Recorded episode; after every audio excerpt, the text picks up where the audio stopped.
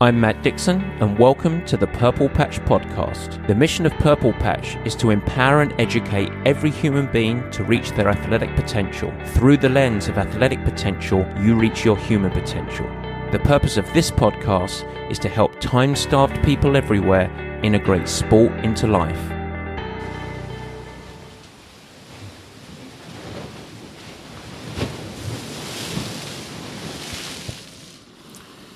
This is Matt Dixon, and this is the Purple Patch Podcast. And this week, we are very, very far away from a studio. We're in nature. Right now, I'm sitting on lava, I'm next to the surf. It is the week of the Hawaii Ironman World Championships. What does that mean, guys? It means I'm a little busy. It's a little crazy here in race week, catching up with people, with all the athletes, helping people get prepared for what is, as I said last week, a little bit of a brutal adventure out in the sun. Don't forget, you can catch my thoughts on the race, its challenge, appeal, and some of the timely advice for competing athletes in last week's episode. But I thought this week is the fact that it is the week of the Hawaii Ironman. It might be fun to go back and revisit a fun conversation with three Purple Patch professional athletes I had who are, yes, competing at Hawaii in just a couple of days' time. In January, I spoke to Sarah Piampiano, Laura Siddall, and Kevin Collington. All three are competing in the race this weekend, but we recorded our chat on performance while we were just starting the season.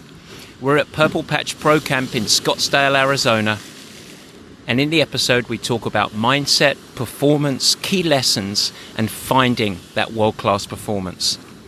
None of the three this weekend have anything to lose. And so we wish them all the best. We let them know that Purple Patch is behind them. And we're going to be back next week with a new episode. So don't miss the race this weekend, 6:30 a.m. Hawaii time. You can follow it at ironman.com. They're going to have live TV via Facebook Watch, and in the meantime, I'm going to scramble off and try and dodge getting too too wet while I'm trying to record this darn introduction. I hope you have a great week, guys. Have fun, watch the race. We'll see you next week. Take care.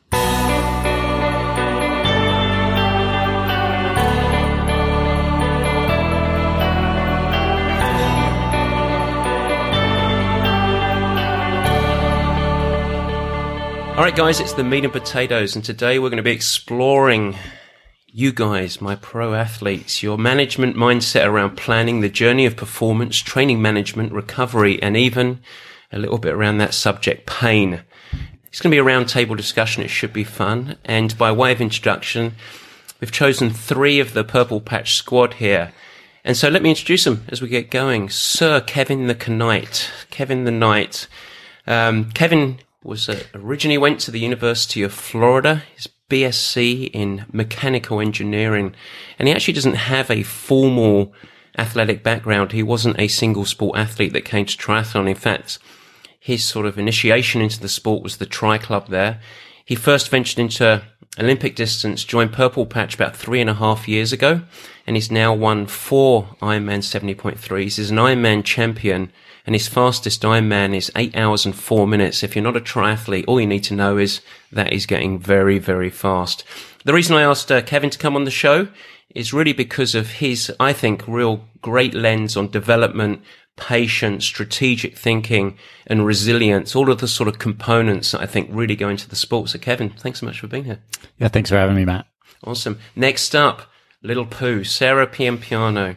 Sarah's got a really, I think, unique story in the sport. In 2009, she was smoking heavily, 80 hours a week at HSBC in New York, and decided to take up triathlons. There was this intersection of life where she decided to take a change, or make a change, I should say.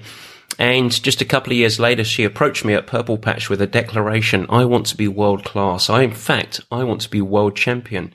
And her platform of results when she called me was, I think, at least by my recollection, best result she had was fourth in her age group at the Chicago Triathlon. At least that's my version of the story.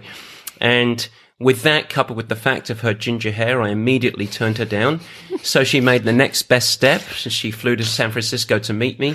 And fast forward, she's now a three-time Ironman champion, a five-time Ironman 70.3 champion. She has multiple sub nine hour Ironman finishes and twice she's been top 10 in the Hawaii Ironman. She is on the route to her journey.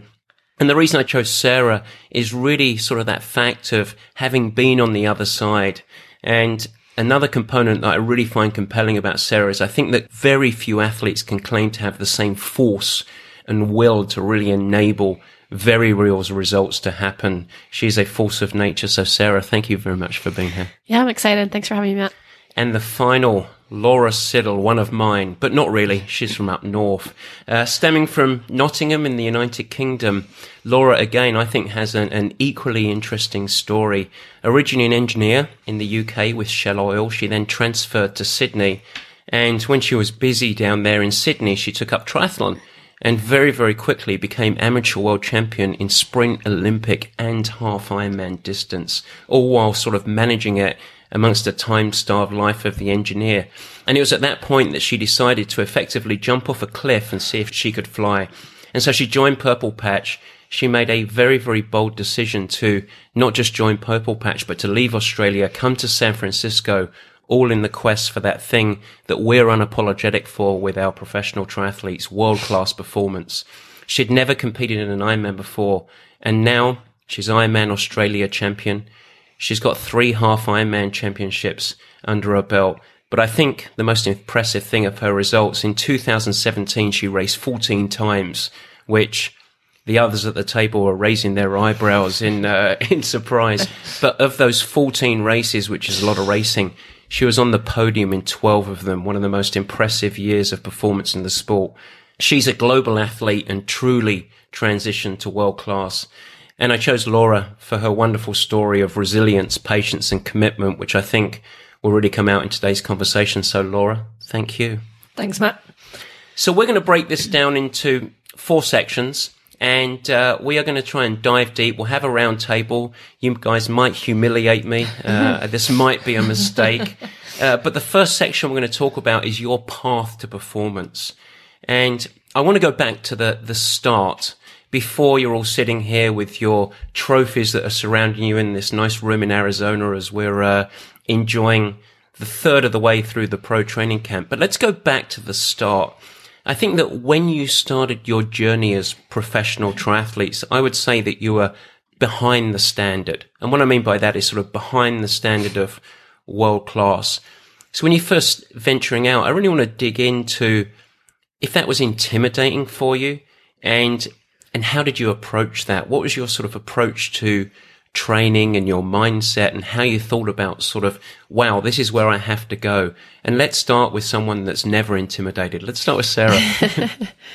that's kind of true, actually. um, I mean, I think for me, it really came down to a, a real inner belief in myself. I mean, I, I looked at where I wanted to go, which was, um, as Matt said, to be world class and to be world champion. And I looked at the women that were achieving that level and racing at that level on a regular basis. And I just, I looked at everything. I looked at the power they were putting out, what times they were putting out on the bike, how they were swimming, you know, what times they were running. And I thought, okay, well, this is the standard and that's where I need to be. And I just put my head down and set about, you know, trying to achieve that. And it's wasn't something that was going to happen overnight. And I knew that, but every day, that's what I was working towards. You know, that was my long term lens. And every day I was just trying to chip a little bit more and a little bit more and every race a little bit more towards getting to those standards. And, and it isn't something that happens overnight, but, um, and, and, and I was totally okay with that. But what I wanted to see was progress. Um, and with with your lens that you you went through, did you do you remember having a a time frame of sort of like, okay, this isn't going to happen overnight, maybe it can happen next week. But you know, was it was were you thinking in terms of years at that time? Were you thinking it's going to take two years, ten years? What did you have any idea? I, I didn't, to be honest. I mean, I think I remember going back at, on my my first year as a professional, and I really wanted to prove a point and establish myself as a competitive athlete. And I remember you from the very beginning saying you know, this is just a learning experience. You, you know, can't have any expectations. You need to go out there and just really just be striving for improvements at every race and getting the experience and, and learning what it's like to race as a, as a pro and kind of be racing in the, in the big league, so to speak. And, you know, it was kind of like I heard that from you, but um, at the same time, I had these expectations for myself that I wanted to be higher up than, than where I was coming in. And, and for me, just that, that desire to improve is really what was driving me. And so whether or not there was expectations on my end or no expectations on your end or, or, or whatever the expectations were for me, I just wanted to be constantly improving. And, and that's really where I set my goals and, and wherever it ended up that first year, I just wanted to be better the next year. And then I wanted to be better the year after that. And, and so, you know, on one hand, yeah, I mean, I wanted the success to come quickly, but on the other hand, I'm still striving for that, you mm-hmm. know, world championship and it hasn't come yet. And I'm still as motivated as I was from, you know, five years ago or six years ago. How about you, Kevin? How was that? You know, you you started in Olympic distance, and uh, so how was it your mindset at that time? Well, I would say a little different than Sarah. I was just young and dumb, and and I thought I was not behind the. I wasn't behind the standard. I thought I was at the standard, at least in the swim. And uh, I showed up to my first pro race in Long Beach, California, ITU uh, Continental Cup, and I ended up in like the fifth pack with like just total random non swimmers, and it was a it was an eye opener for sure. Like, um, and I just from then I didn't really know where I wanted to go with the sport, other than I was doing it. I was still in college, and uh, it was yeah, just knowing how far behind I actually was was kind of the the driver for me going forward in the sport because I was like, okay, I can't be that bad. Like this is obviously a horrible result, but uh, you know, just some experience, especially at ITU racing, is is really what I needed to get. And that that's um, uh, I'm going to jump around the, the early pro races. You talked about your early race, uh, uh, Laura. You you sort of had this immediate success as an amateur.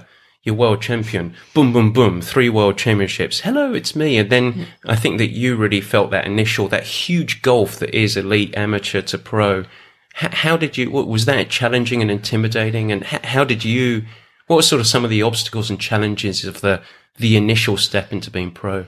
Yeah, I, I, definitely found it intimidating and also sort of moving from Australia over to San Francisco and suddenly being immersed in a squad with all these, the athletes that have been racing professionally and coming from the other side of the world and pretty new to the sport as well. So hadn't been in it very long and felt pretty intimidated and that kind of you go through a lot of things of searching for validation about making the decision to move and, and what other people think about that decision, you know, quitting the corporate world and moving across, and also just searching for yourself to justify the reason you've done it and do you belong. So how did how did you overcome that? Because that that was it, a challenge. Yeah, yeah, and I think a little bit just going very much trying to not think anything too big about that golf, that golf to world class and that golf to the professional women racing and just again seeing how much I could improve day to day and, and step by step and and how could I develop as a as an athlete individually? I mean, that was one of the reasons I took the leap was just to see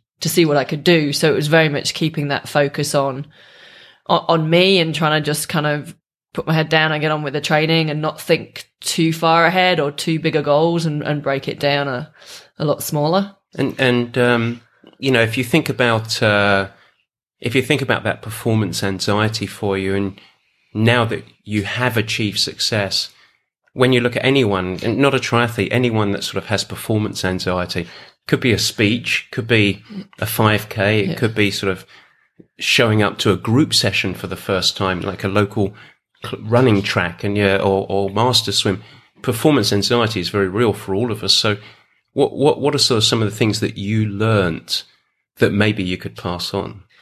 I think when you're looking toward, you know, doing a, a speech or a presentation or going to that race or a new environment, for me now, I know what works for me. And so it's things like being as prepared as I can before I go and give that presentation or go to that race. And so uh, for a race example, I know that I prefer to get to a race probably a week before at least, and for a full distance, a, a little bit longer actually, just to relax, get settled, get the way of the land, lay the land. Some people prefer to get there the day before, and that's fine. It's just what works for you, and that's what I kind of started to learn how that helps. Um, the other thing is sort of that visualization and preparation before you go into a race or before you go into a meeting, whatever it is, of just putting yourself in in that race situation, in that position and seeing yourself in different circumstances so that when it happens on the day, you can then manage it a little bit better and you've done as much as you can to the best of your ability to prepare for every situation. Yeah. And, um, yeah, I know that you're, you're really, uh, you really lean into visualization and thinking through the process. Kevin, Kevin, I, I actually don't know sort of your level of performance anxiety. You always come across as such a calm athlete, and we talk strategically, and uh, and you're there. But did you have early performance anxiety? How did how what sort of performance anxiety do you have typically as an athlete? Oh, I have uh, a lot of performance anxiety. I mean, from the beginning of my career even to now.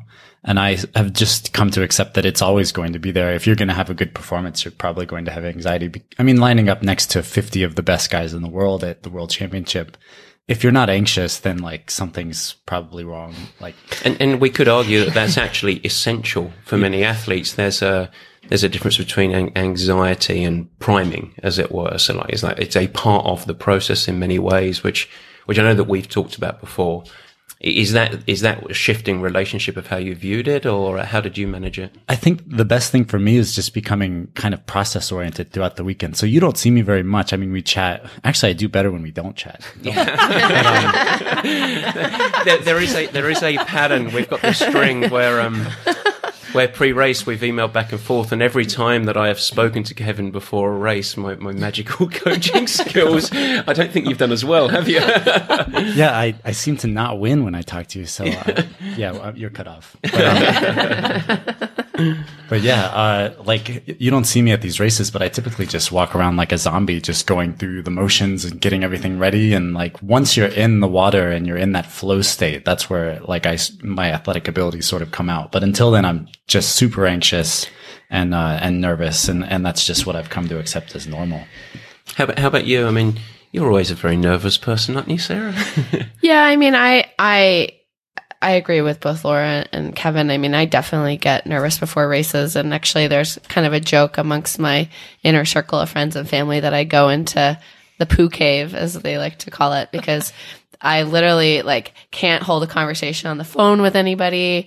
I just like, I'm so singularly focused on the race and the anxiety that I'm feeling and going through my preparations that I really have to just remove all outside distractions. And I'm just like terrible at having any communication with anybody except for probably you, Matt, to be honest. Yeah. It's just, it's, I, I don't, it's actually a joke generally that like I can't do two things at once. And I literally like can't focus on my race and like do anything outside of that. So what what sort of comes out of it all for all three of you though is that the uh, the underlying acceptance and understanding that that is part of the process. Would uh, would you agree with that? Yeah, and I, I actually think like you know kind of talking about what Laura, you know, has gone through and the things that she's sort of like come to understand about herself. I do feel like over the years of of racing professionally, I've really been able to have a much better understanding of the types of things that work for me and not being influenced by what everybody else is doing. Just being able to have confidence in the process that I have to go through to prepare myself for either a hard training day or a race or, you know, when I was working in, in finance, you know, getting ready for a big presentation or things like that and just really being able to have the confidence to, to go through that process and, and not be distracted by anybody else and, and what they're having to do for themselves. And, and I think that really comes across actually even in our training camps. We're all here in the training camp now where you guys are getting some pretty heavy load and you're all immersed in basically living on top of each other. And it's, it's really amazing to step back as a coach and see everyone has their process. And I think what comes out, because, you know, Laura mentioned about learning what was right for you, for her. And, and you just said the same thing, Sarah it's there isn't a quick fix and there isn't a magic solution. This is a performance anxiety is a journey that you go on, but you have to be aware enough to actually find what works for you and ultimately not be distracted by by others. And but you have to have that flexibility because curveballs get thrown at yeah. you in any situation. So don't again don't let that kind of you can be in your process and it can all be nice and, and happy and you're leading into the race or whatever it is, but then something might just yeah, it, it's it's one of my characteristics of excellence. Yeah, like your resiliency to actually adapt and uh, and go in the process. I think that's a, a super point. So, it, it, shifting and sort of finishing out this section of the discussion, how do you how do you actually define success? So we sort of talked about performance anxiety, but for you, we are so goal driven. We are so um, event focused. I'm training for X Y Z Ironman. I'm training for this is my race schedule, etc. But how do you how do you, how do you actually define success for yourself as a as an athlete? And we'll we'll start with Kevin. Well, success, like, I try not to be too outcome oriented. Like, I'm not going to go into every race and say, oh, I'm going to win. But I think it's like, I continue to do the sport because I still feel like I have more to accomplish in the sport. So each year when I sort of check something off the list, like, oh, I won an Ironman, like that was definitely a day where I was like, this is a successful day.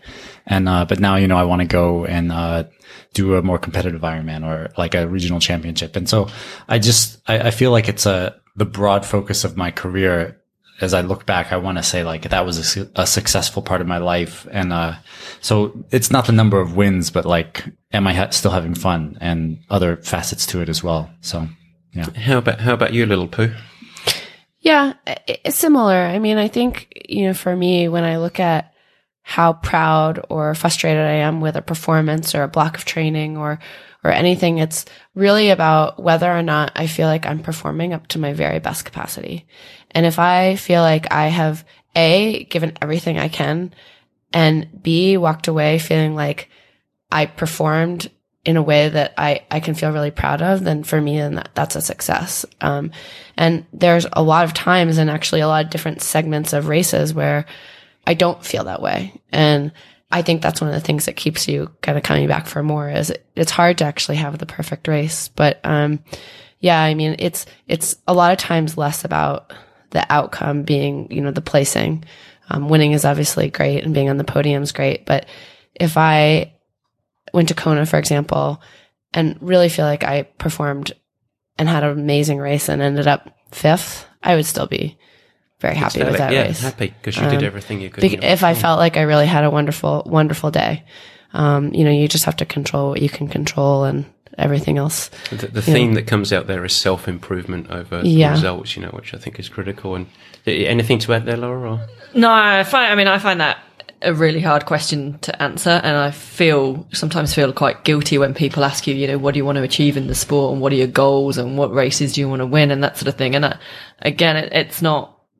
The winning's great, and it does motivate you, and it's an amazing feeling to cross that line first. But again, it's a little bit like the other two have said. It's about crossing the line and looking back to know that I feel proud of the performance and I gave it the very best I could on Yeah. the day and, and, and have that kind of feeling. And then, yeah, searching for, searching for that perfect performance that you, that is still elusive. And that's what drives you and motivates you forward. I Lo- guess. Laura and I, I was gonna say, Laura and I have had a, a bunch of like emails back and forth where she's maybe won a race. And I'm like, how are you feeling? And she's like, well, you know, it really wasn't the race I hoped for, or vice versa, right? I mean, there's times when we actually have won and it's, it wasn't our best race. You know, And- you know, and- you could do more. And and I can actually think back of Laura because you, you know one of your friends and fiercest competitors, Yvonne van Vlerken, who's a wonderful athlete, a Dutch athlete, and you guys have gone head to head multiple times. And, and in fact, in a couple of races, more than a couple of races, you were second last year.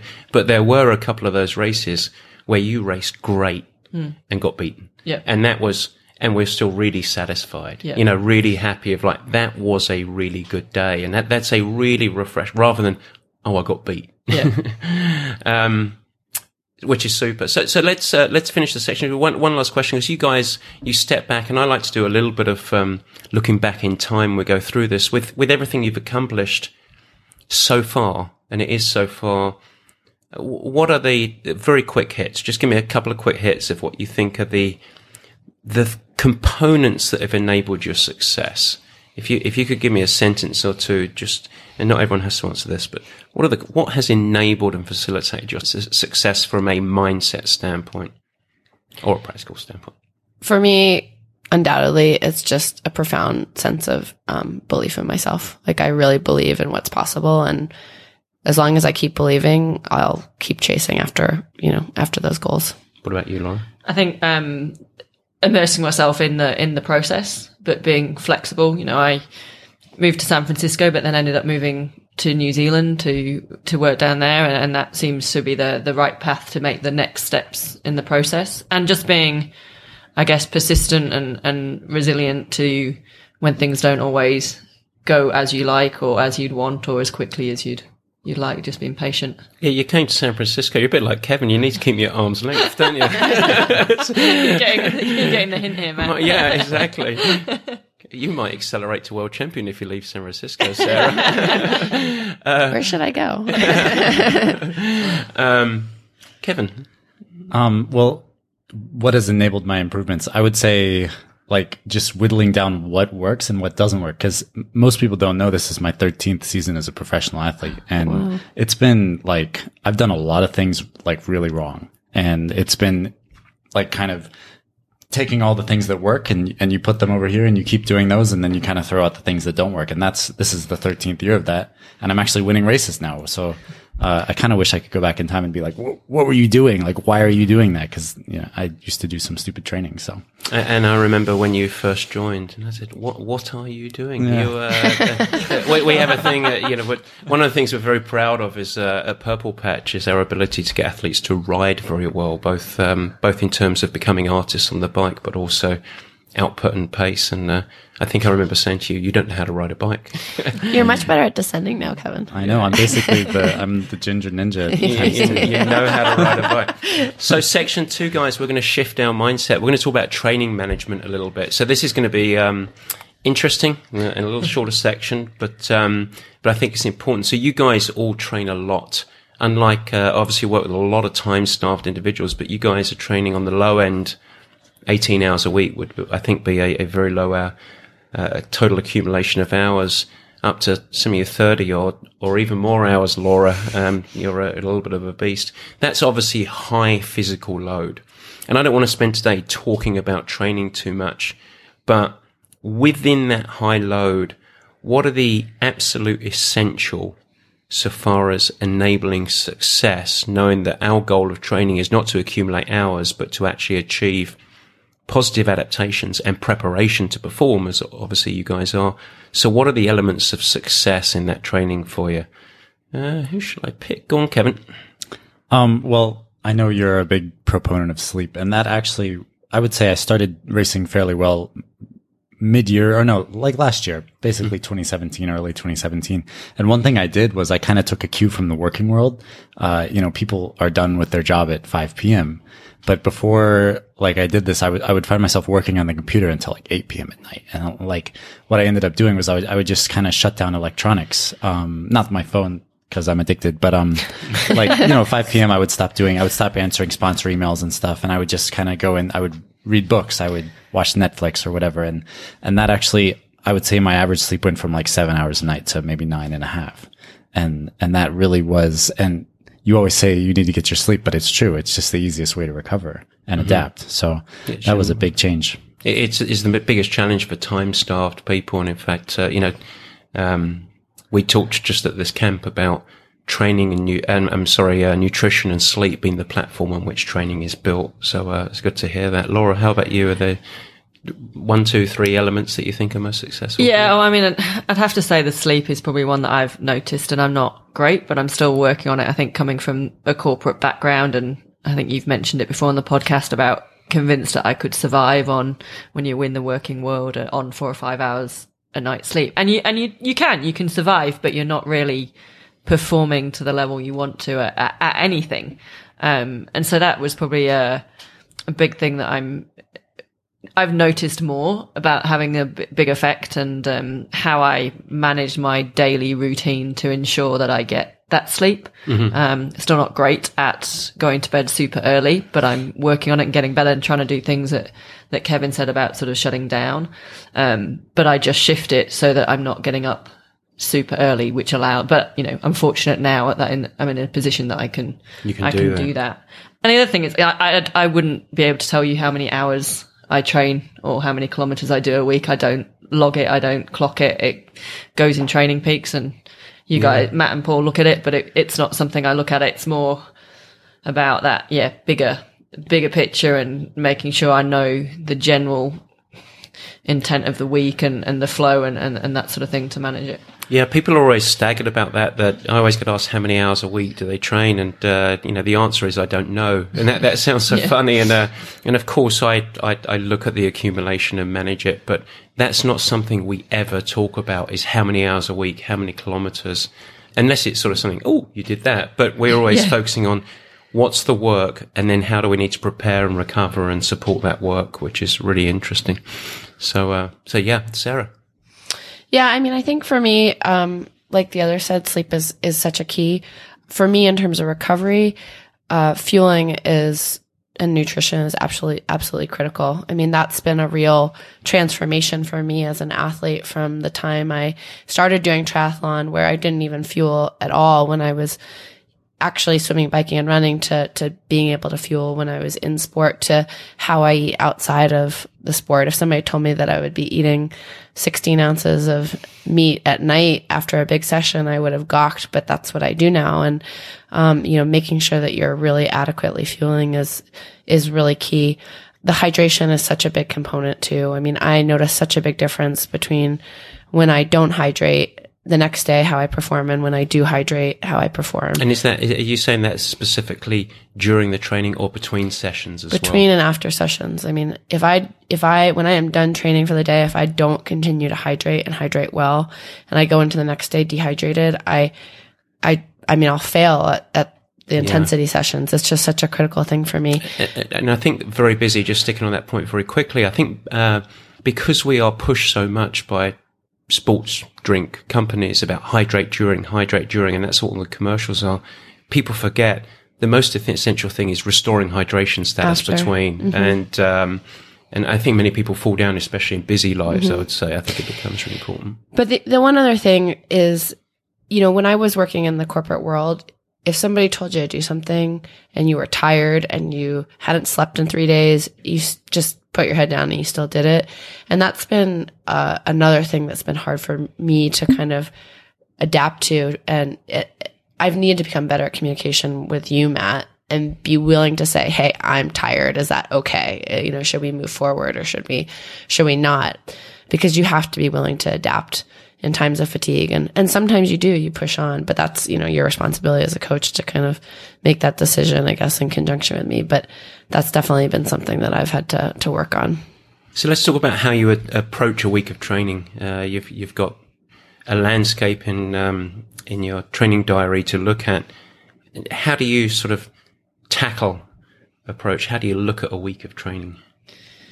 Um, I definitely, I kind of, I like to get that overview of the week ahead and then I can plan out my times and, and where I'm going to do the sessions, think about different routes that I'm going to do. If it's got a specific piece of work, I try and pick out the, the, the key, the important sessions, um, to make sure they've got the right focus and that I give them sufficient time in the day or the right time of day to do that. And, um, other things like, you know, um, you know, I'm down in New Zealand, but if I get, if I get to look at the week ahead and I can see that there's an open water swim and stuff. I'm not particularly keen to do that on my own. So, um, trying to rally a few people to do it with me and just, yeah, just trying to be very efficient and prepared at the beginning of the week for, for what's coming. The big plan ahead. Any, yeah. Anyone else got anything to add? Yeah. I mean, I, you know, for me, when I see the week, I typically will, like on Sundays, I do a lot of food prep, for example, so that during the week when I've got sessions and I'm tired and fatigued, I don't have to do a lot of cooking. I can just come home and I can immediately get the food in me that I need to be getting, you know. So on Sunday afternoons, there's a lot of grilling and roasting of vegetables and things like that. Yeah, super. Well, what what about when?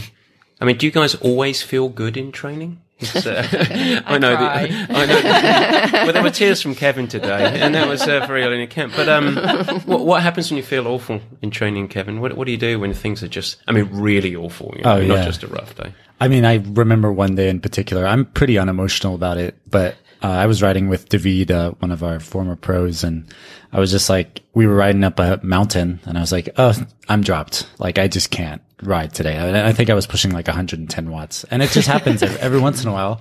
You just feel horrible, but uh, it, you have to make the decision: do you want to get the hours in? Do you want to continue to do the ride, or do you just kind of cut it short because you may have a, a, bigger session the next day? So I kind of try to keep the whole week and the whole training block in my mind and have the the thirty thousand foot view sort of. Yeah, going up rather than just focusing on the failure of that session. It's yeah. like, okay, let's what's coming and what's the best decision to sort of. And there's a reason why I felt horrible. I probably had a good session the day before, like I just completely destroyed myself. So I was actually maybe even a little proud that I felt so bad. how, about, how about you, Sarah? Yeah, I'm I'm a bit like Kevin too. I, I don't get super emotional about about training sessions in the sense that, you know, obviously if you have a great session, you feel really proud of yourself. But if a day is not going well, then that's just the way that it is. There's a reason for it. Maybe you pushed hard the day before and hit new thresholds or something. But, you know, for me, I, just try to get through the session and do the best I can. So if I'm not hitting the numbers I'm supposed to be hitting, I'll dial it back and set new benchmarks for myself that are achievable and, and really just try to define success on the day based off of, um, what I can give on that day and and and really just try to do it as well as I can. Yesterday would have been a prime example. it was, yeah, it was. Uh, it was special. Well, I had to go and visit the doctor for retina surgery. So, uh, all right. So, section three, and and we've touched on this a little bit, but we're going to talk about pain. Oh, and we're talking about pain and fear management. So, um, we we talked and we already covered off about nerves and emotions and uh, and that side of things. So there's a, uh, I'm going to start with this. There's a, um, I want to understand your mindset in racing. What are you thinking about in racing? So you've got this race and you're trained for it and it's a big race or little race. They're all kind of big for you guys. What goes through your mind? What are you thinking about? Oh, it depends if you're having a good day or a bad day, I think. but, um, you know, I, for me, it's trying to keep really present, really keep, you know, what, what am I doing at this moment right now? What can I do at this moment right now to get the best best out of myself? Um, trying to break it down into bite size chunks of, of what I'm doing in on the course and how I'm riding or running or, or swimming. Um, with half an eye on other people and what's going on, but um, I try and stay as internally focused as I can and just uh, to control my my own mind and, and, and body.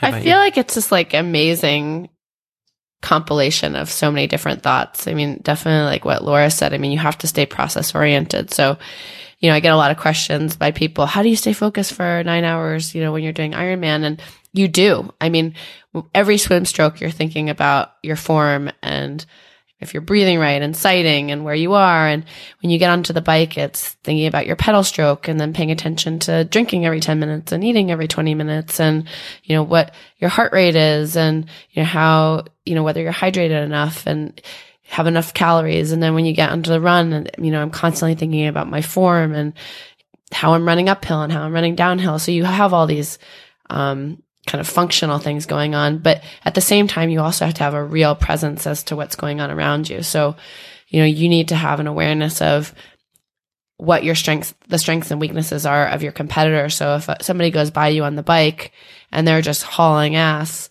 but you know that they're not a very good runner, you know, you make a decision, do I let them go or do I not? So you have to be able to play the strategic game and sometimes take risks, but also stay within yourself and stay kind of committed to your race plan and process at the you know at the same time. There's something interesting there when you first started answering that question. The way that you answered it was the fabric of process that you go through. So you couldn't help but go into process straight away. The swim, the bike, the run. Yeah. And I almost saw you going through a race when you were talking about that, which is a which was really really interesting. And that's that sort of value of process. And I think that many people have to learn not to be outcome focused. Because the two things I didn't hear from you is what time you want, what split you want to do, what outcome, what finish place you want to get. That that doesn't really feature in your mind, or sometimes maybe it does. Yeah, if you're having a bad day, I, I, you tell me. No, I mean I think too. It, I mean it, it, it. For example, on the bike, I have a heart rate and a power output that I'd like to generally hit, but sometimes you hit it and sometimes you don't. So you have to be able to adapt to that.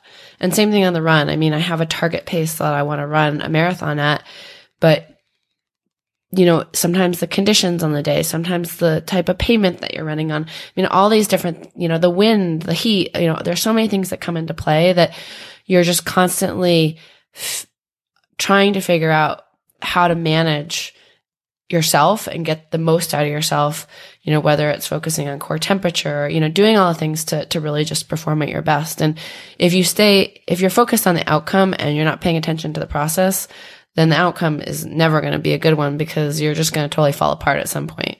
So you really have to focus on the process because if you're not hydrating and fueling and keeping your core temperature down and focusing on your run stride and running up and down the hill as well, then you know it's not going to be a good outcome. And, and I think the the last thing I'd add to it is just when you when we talk about process uh, or process, as you just said, but uh, we talk about process. Um, it's- process. It, it is Process. It's things that you can control, and that's uh, because ultimately that's going to lead to the outcome, and I think that's so so important.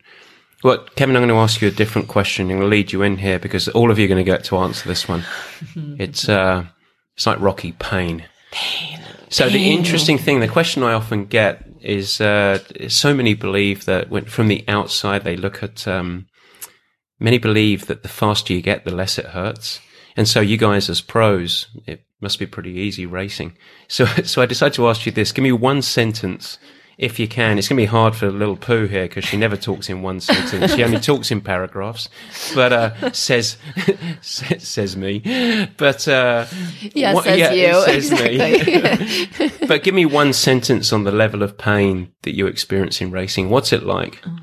Oh, it's still maximum pain. I mean, maybe not the type of pain that comes from like not doing things correctly. It's it's just you're you're so well trained that you it it yeah, it's the same as when you're an amateur. It's it's the same as when you just began. It's just highly pain. Yeah. It's still 11 out of 10. It still still- hurts, okay. whatever, whatever's pace, speed, Tell, tell ability me you what are. it feels like. Tell me what it feels like, Laura. Oh, I don't know if you can describe it. It can be so kind of.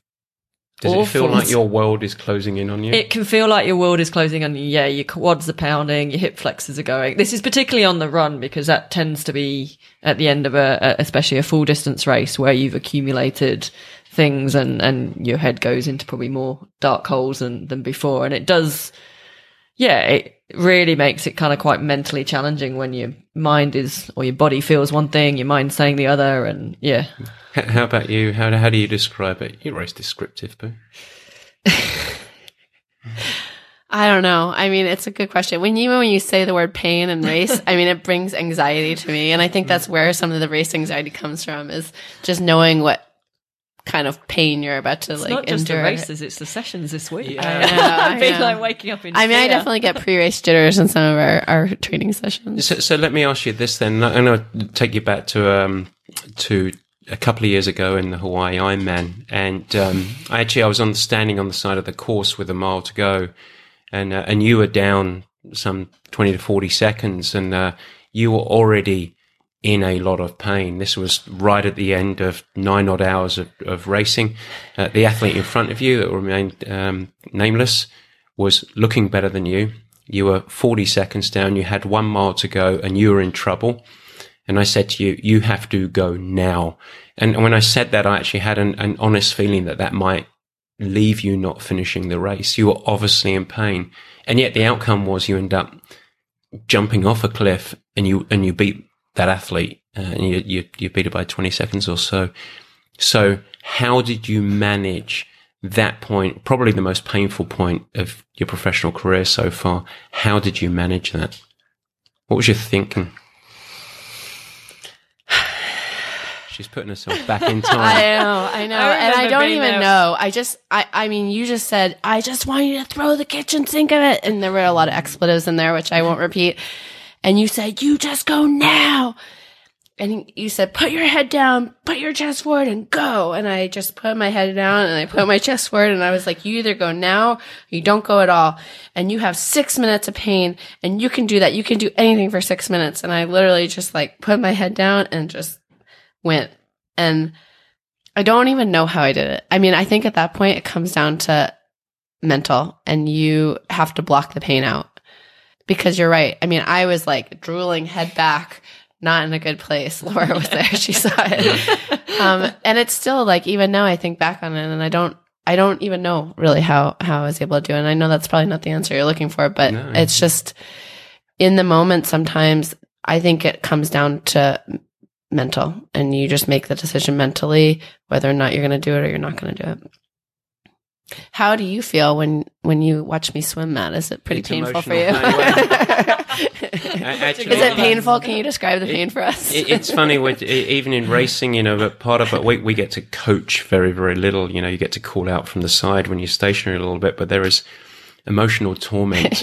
and the, the challenging thing for me is you talk about control what you can control. I can control nothing. It's all up to you guys. So it's, uh, well, let, let, let, let's transition. Let's talk about results a little bit. You know, we, we sort of defined global success, but, um, how do, how do you think about sort of racing and, and results? How do you, how do you sort of manage success in racing first? What do you think about when you had success? There's an element of celebration, of course, but um, what do you think about uh, success and failure in your racing, Kevin? Well, I'd say winning races is fairly new to me, at least uh, multiple times a year. So now I show up to a race and I think, uh, how can I win this race? It's not like, do I even have a chance of top five, top three? But, and then even when I don't win, sometimes I'm kind of disappointed. I'm like, oh, but then, you know, you know, for instance, one race I got beat by Terenzo Bozzone. He's an amazing world class athlete. So you have to kind of take a look at that and, uh, and know that, I mean, there's still development to be had. There's still uh, obviously improvements to be made. So results so far, as you said earlier, is, have been good. Uh, but yeah, I, I definitely celebrate for a while, but it's usually back to the grindstone because I know I didn't win every race this year. Sarah, you have anything to add? No, I mean, I think, like you said, it's when when you have a successful race, you need to relish in that moment and celebrate it. But you can't let the highs let get too high and you can't let the lows get too low. So when you have failure, you have to learn from it. And when you have a success, you get to celebrate that and then you get back to work. And how about you, Laura? Um, I think, you know, last year I raced quite a lot and that was a what do you call it? I guess an experiment that we took to see what would happen. And so you have to take each race as an opportunity to try some things, to learn, to move on. And, you know, it's all part of that process and it's all part of the journey of improving and being a better athlete. And so, you know, everyone questioned me last year, oh, you're racing a lot. Are you racing too much? Have you gone one race too far? And, but, you know, that was what we wanted to do. We wanted to see what would happen and how I would adapt to that and move. And I think, you know, for me, it worked pretty well, whether we repeat that, but we'll take the learnings from mm-hmm. those races. And, and with that, you take each individual race and whatever the result, a win, a second, or, or on how that performance is, you, you want to move forward. Um, going on a little bit, you know, I raced two full distances very early on in the year and had great results and, and great performances. The battle with Ivona, Wanaka being one of those. And then I'm in Ironman New Zealand, but I learned so much from those two races that I wanted to race again. And I wanted to race again pretty quickly to be able to put that learning into, into practice. And then that's when we picked out, um, Ironman Australia, which was a great opportunity to do that. Fantastic. All right, last question, guys. As uh, we've somehow sort of gone into section four without me declaring it, but um, it's a two-part question from each of you. What and and quick quick fire if you, if you can come up with something. What's your proudest moment so far in your journey as a professional triathlete? Be honest. Come on. What's your proudest moment? I, I have to, winning the world titles as an amateur because that's the first time on that world stage. Um, obviously crossing the line, Ironman Australia last year, um, was an incredibly special moment, but I think my performance in Challenge Roth last year as well. So yeah. not one, but those kind of three culminating. And that's a race you didn't win, which, uh, which is really telling. Kevin, do you have one? Yeah, it was actually before I was coached by you. It was uh, St. George, the U.S. Championship. I got second, but I won the U.S. Championship because the winner was Canadian. But uh, it kind of just showed me I could be good at long distance if only I wasn't rubbish on the bike. And then that's when I came to Purple Patch. So, and we turn you into an Ironman athlete, Sarah. Um, I have two actually. One was um 2016 Kona, mm-hmm. where I didn't really have the race that I wanted to have, but I just stuck with it all day, and that was the race that came down to the last mile, and you know I put my head down and and finished in seventh, which, you know, wasn't exactly the, the result that I was hoping for per se, but I was just really proud of that performance yeah. and for so many reasons. And actually the second one was this last December. Um, Ironman Argentina had come off of a DNF from the world championships and then followed that up with kind of a subpar race and just wasn't, I would say, in a great place and, and came back and won that race, which again, it's not necessarily a results focus, but I just was really proud of myself for sticking with it and really ending the season on a high note and with a race that I felt good about. So With a really good personal performance, the Yeah. resilience of it. Well, tell me this: what was your biggest obstacle or failure? And I'll stay with you. What, and that that could be a challenge. It doesn't necessarily mean to, need to be a failure. But what was the biggest obstacle that you faced so far?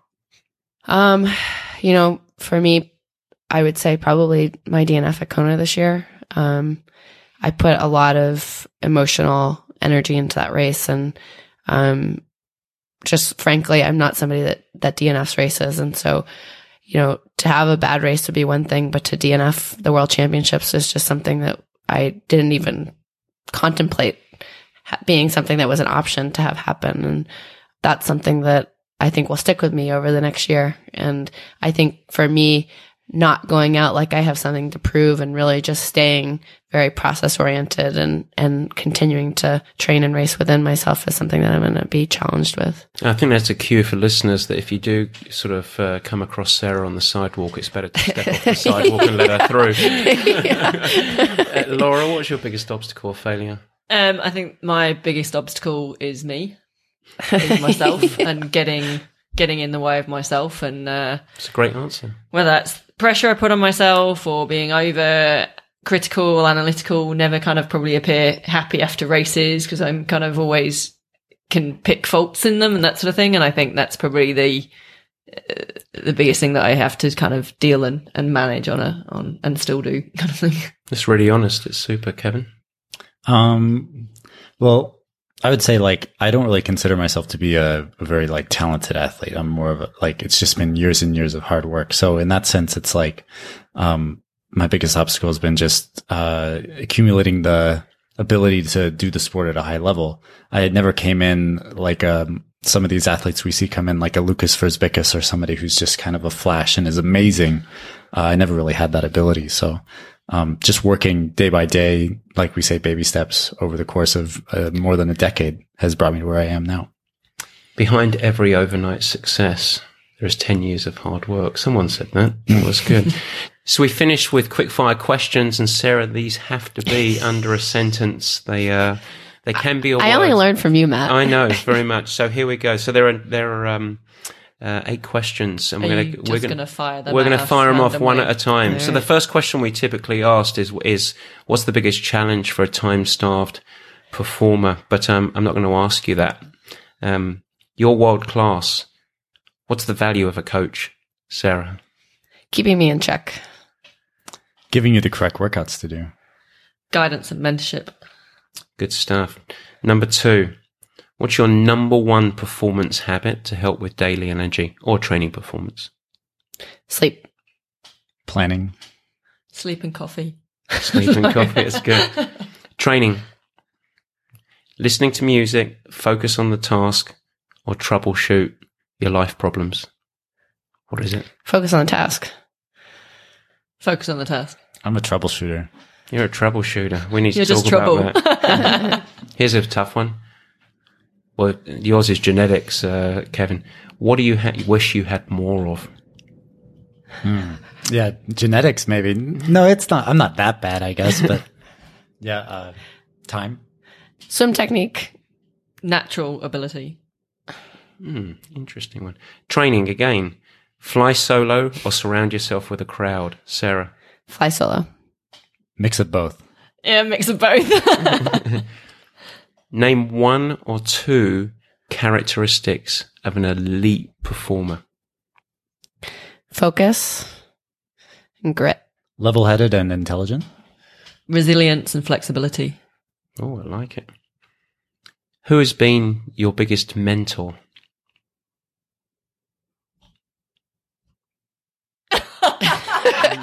That's all of us looking to the next person. Everyone just looking around the table then. Yeah.